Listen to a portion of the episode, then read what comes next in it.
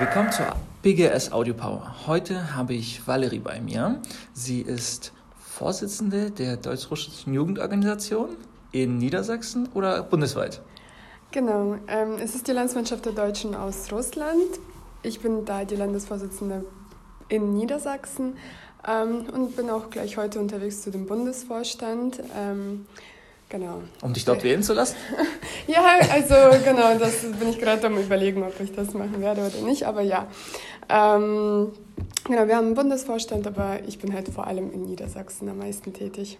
Ja, es freut mich sehr, dass du da bist heute. Dankeschön. Und ähm, ich wünsche dir natürlich Glück auch für, für, für gleich für die Bundesvorstandssitzung. Äh, mhm. Unser Thema heute ist eben Führung in einer ehrenamtlichen Organisation. Und du führst ja auch Mitglieder und musst sie motivieren und musst sie äh, sozusagen an der Stange halten und das Feuer in ihnen entfachen. Also wie machst du das? Gerade wenn, wenn kein Geld, keine Bezahlung in Aussicht steht.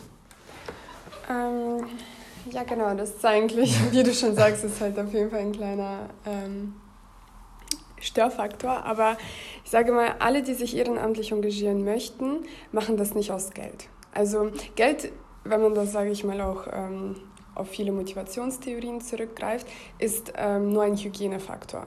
Das heißt, Geld ist nicht das, was Menschen motiviert wirklich. Ähm, es gibt eben andere, die Motivatoren, die eben entscheidender sind ähm, für diesen, sage ich mal, Motivationsaspekt. Und äh, beim Ehrenamt ist es halt auf jeden Fall so, wenn man wirklich einer guten Sache was tut, dann oder man Sinn dahinter sieht, also diese Sinnstiftung, dann kann man auf jeden Fall deutlich mehr bewirken, als wenn man wirklich ähm, Haufen Geld für jemanden oder für irgendwas bietet. Mhm.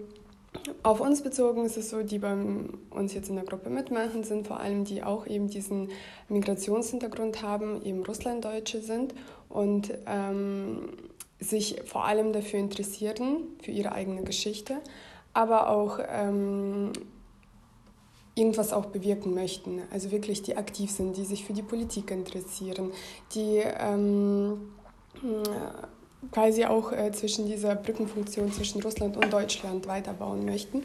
Und ähm, natürlich geht es nicht ohne einfach zu sagen, ja, okay, wir machen irgendwas. Klar, wir veranstalten Seminare, Workshops, wir veranstalten Reisen nach Russland, wo man als Sprachassistent hinfahren kann. Ähm, auch eben andere Reisen, wie zum Beispiel Besuchen im Landtag oder nach Brüssel, ähm, EU-Parlament und so weiter und so fort. Das sind halt eben diese Faktoren, die dann wiederum die Jugendlichen eben interessieren und wo sie sagen, ja, okay, da möchten wir ein bisschen mitmachen. Das heißt, die Jugendlichen sind ähm, nicht nur aus Eigenantrieb, sondern auch für den tieferen Zweck dahinter? Oder also sie versprechen sich womöglich nicht jetzt sofort irgendeinen Profit aus, aus, aus der Teilnahme? Ähm, ja, also Profit wird es bei einem Non-for-Profit-Organisation beziehungsweise bei Vereinen, die eben ehrenamtlich tätig sind, wird es nie geben. Also Profit ist halt nie das, ähm, was an oberster Stelle steht. Aber natürlich erwarten sie etwas. Das, natürlich können sie nicht einfach so mitmachen. Also wenn sie aber eben, wir eben eine Reise zum EU-Parlament organisieren und man eben als Vertreter der LMDR hinfährt, dann natürlich ist es halt eben dieser positive Effekt. Sie bilden sich einerseits weiter, sie erfahren was Neues und ähm, können wiederum aber nochmal ihres eigenen, so beziehungsweise ihren eigenen ähm, Hintergrund vertreten. So. Und wenn du, wenn du jetzt sagst, du bietest deinen Mitgliedern und deinen, deinen Leuten ja auch Werte und eben Erlebnisse und ähm, Weiterbildung, und das hat ja nichts mit dem Profit zu tun. Glaubst du, das könnte man übertragen auf eine Organisation, die noch keinen Profit macht, aber in Zukunft gerne welchen machen möchte? Auf jeden Fall. Ich glaube, da gibt es auf jeden Fall viele Parallelen. Ähm, wie schon gesagt, ähm, man muss halt einfach sehen, okay, ähm, leere Versprechungen mag keiner. Aber Versprechungen, die man halten kann, sind auf jeden Fall mit was man arbeiten kann. Man kann natürlich, also ich würde immer Klartext reden. So mache ich es auch. Ich sage so, ja, okay, wir versuchen es. Wenn es klappt, dann klappt es. Wenn nicht, dann eben nicht. Ähm, und vor allem, ja, also wenn, wenn man jetzt ein Unternehmen, ich denke mal, geht Richtung Start-up, vor ja. allem am Anfang, ähm, da ist es halt so, dass man denen halt vor allem am Anfang den eben für das Produkt oder das, an was man arbeitet, muss man quasi die Mitarbeiter motivieren. Die müssen wirklich dahinter sehen, dass okay und auch an das Produkt glauben. Nur wenn sie an das Produkt glauben, können, haben sie auch diese Motivation daran zu arbeiten. Dann natürlich kann man eben sagen, natürlich, wenn alle wirklich hart daran arbeiten und es versuchen voranzubringen, können sie es auf jeden Fall dann auch so weiter schaffen, dass man mehr wächst und wächst und wächst und natürlich dann kommen irgendwie, sage ich mal, Zahlen und Profite ins Spiel, wo man dann auch davon leben kann. Aber am Anfang ist natürlich jede Anfangsphase schwer. Ja. Beim Ehrenamt, bei mir ist es halt natürlich eher so, dass eben andere Aspekte da eben mehr diese emotionale Schiene noch mehr ins Spiel kommt und dass man sagt so, ja okay, wir, viele, es gibt so ein Beispiel ähm, für Blutspenden, ja. wurde ja früher kein Geld angeboten oder ja. genommen. Äh, viele Menschen haben es gemacht, einfach aus dem Sinn heraus, dass sie einfach gerne helfen wollten, ja. eben durch eine Blutspende. Ähm, als dann eben Geld ins Spiel kam, dass man eben 20 Euro per Blutspenden kriegt, haben viele das nicht mehr gemacht. Der Effekt dahinter, man wollte doch was Gutes machen und jetzt kriege ich Geld dafür angeboten, dann kam dieser ähm, moralische Konflikt zustande. Ja. Ähm, Genau, so ist es halt beim Ehrenamt eine andere Sache. Bei den Start-up-Unternehmern würde ich das eher dann so einschätzen, dass sie natürlich irgendwann mal in Aussicht haben, dass es eben Geld gibt. Geld gibt, ja. natürlich. Sonst würde, man muss ja von irgendwas leben. Ja, die Stromrechnung bezahlt sich nicht selbst. Genau, eben solche Sachen. Deswegen, aber da ist es halt so, eben diese Parallelen sind eben in dieser Sinnstiftung, dieser zeigen, okay, man muss hinter dem Projekt stehen und einfach ähm, aufzeigen, dass es halt auf jeden Fall ähm, mehr dahinter gibt. Also, und vor allem ist es halt für viele auch interessant, in einem Startup-Unternehmen zu arbeiten, dass man halt von Anfang an irgendwas mit aufbaut. Ja. Man ist mit quasi Gestalter, man kann mit, sich mit einbringen und vor allem so eine schöne Unternehmenskultur schaffen. Bei uns ist ja. auch eben dieses Gemeinschaftsgefühl sehr wichtig. Wir verstehen uns alle unter sich sehr, sehr gut. Wir sind mehr oder weniger Freunde, sodass man ähm, halt eben das nicht mehr so stark als irgendwas sieht, was man machen muss, sondern eher, dass man, oh cool, wir verbringen was Zeit, wir bewirken ja. zusätzlich was, wir ähm, ja, haben so, sage ich mal, was wir auf die Beine stellen können und wieso nicht. Du hast jetzt ähm, sehr viel über sozusagen positive Motivation gesprochen und über die Motivation durch den, durch den äh, Sinn und Zweck der, der Organisation und eben durch positive Gefühle, Emotionen. Aber passiert es nicht auch mal, dass jemand etwas nicht richtig macht oder zu spät organisiert? Also wie gehst du damit um? Gerade in einer ehrenamtlichen Situation. Also da kann man ja wohl schlecht mit Sanktionen, genau. der Person kann man ja nichts wegnehmen. Genau, wenn ich zum Beispiel eine Vorstandssitzung habe und dann sagt eine kurzfristig ab, dann sagt der andere, oh, ich kann nicht, weil ich jetzt, äh, keine Ahnung, andere Sachen gehen vor, Uni oder dies und das, Arbeit. Ja. ja. ist auf jeden Fall schwer. Ich kann da nicht irgendwelche Sanktionen auflegen und sagen so, ja, okay, du bist jetzt raus und so. Ja. Sagen die, ja, okay, dann eben nicht, brauchst du meine Hilfe nicht so. ja, ähm, da ist es halt vor allem eher dieses Verantwortungsbewusstsein zu wecken und ja. zu sagen, so ja, wir agieren als Team, als Gruppe.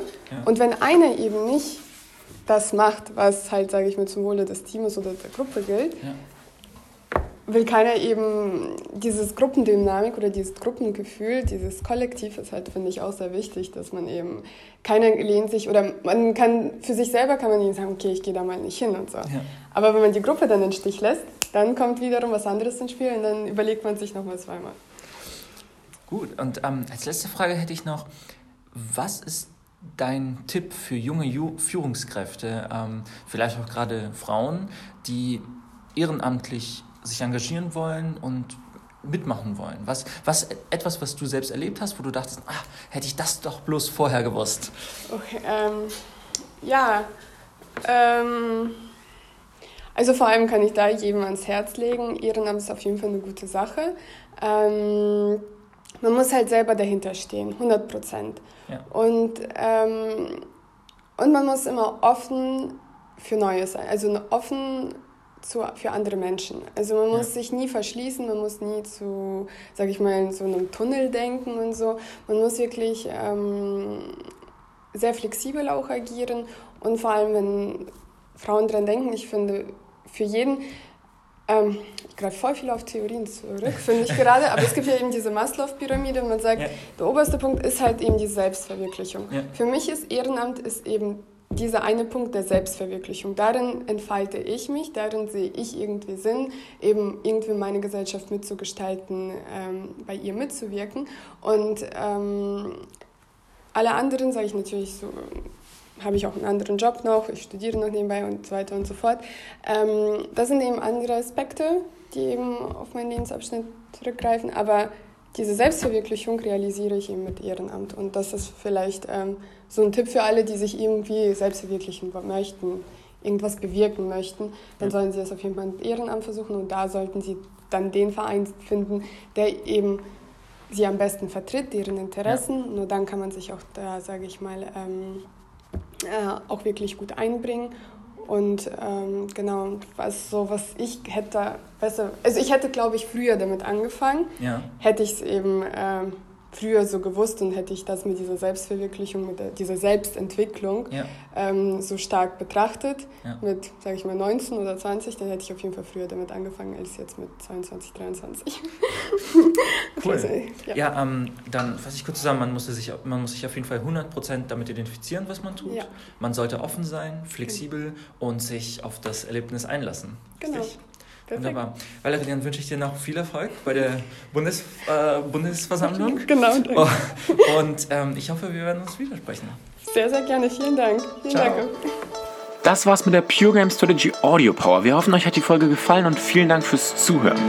Falls ihr jetzt noch Fragen habt, die ihr gerne gestellt haben möchtet oder Personen, wo ihr gerne möchtet, dass wir diesen Personen eine Frage zum Thema Führung stellen, dann schreibt uns das doch gerne auf unserer Website puregamestrategy.com oder schreibt uns auf Instagram, Direct Message, Kommentar. Da heißen wir auch Pure Game Strategy. So, ich wünsche euch jetzt noch einen wundervollen Tag und bis dann. Ciao.